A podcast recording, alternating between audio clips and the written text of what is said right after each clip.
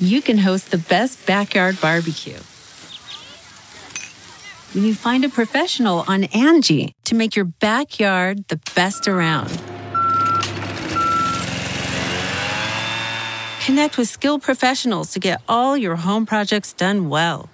Inside to outside, repairs to renovations. Get started on the Angie app or visit Angie.com today. You can do this when you Angie that. I'm Lou Dobbs with the Great America Show Midday Update. Big news the Supreme Court has struck down affirmative action. Chief Justice John Roberts wrote the 6 to 3 opinion. He ruled that colleges and universities are no longer allowed to consider race as a factor for admission. The Chief Justice wrote this quote, The Constitution deals with substance, not shadows and the prohibition against racial discrimination is leveled at the thing, not the name. A benefit to a student who overcame racial discrimination, for example, must be tied to that student's courage and determination. Or a benefit to a student whose heritage or culture motivated him or her to assume a leadership role or attain a particular goal must be tied to that student's unique ability to contribute to the university.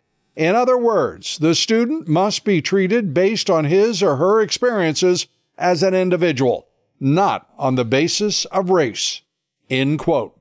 The ruling affects 42 states, not including California, Florida, Michigan, Nebraska, Arizona, New Hampshire, Oklahoma, and Idaho. All these states already prohibit affirmative action.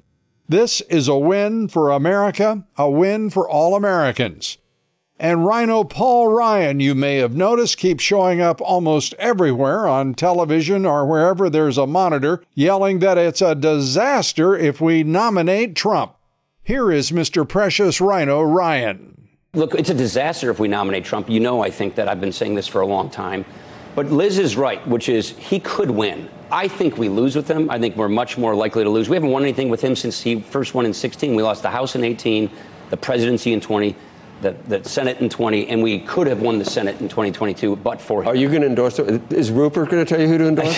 no, I'm going to endorse whoever I want, but right you're now. On the, you're on the board of Fox. That's why I said it. Yeah, I know. I know. It, it's a joke. I'm for anybody not named Trump right now. Anybody not named Trump? Anybody not named RFK? Trump. Anybody not named Kennedy? A Republican not named Trump. okay. I'm for any Republican not named Trump because I think we beat Biden for sure if we nominate a Republican not named Trump. Any idea who you think could get the. I mean, I everybody's down by 40 Look, points. We're going to find out. Rhino Paul lying as usual. The Republicans controlled the Senate from Trump's election in 2016 and lost control in the 2020 elections, when Rhino Mitch McConnell seemed to spend as much money against America First candidates as he did for. Paul Ryan spent his time as Speaker of the House looking and auditioning for his next job. Well, make that jobs board member at Fox News, vice chairman at CEO advisory firm Teneo, and now partner at a private equity group called Solamere Capital.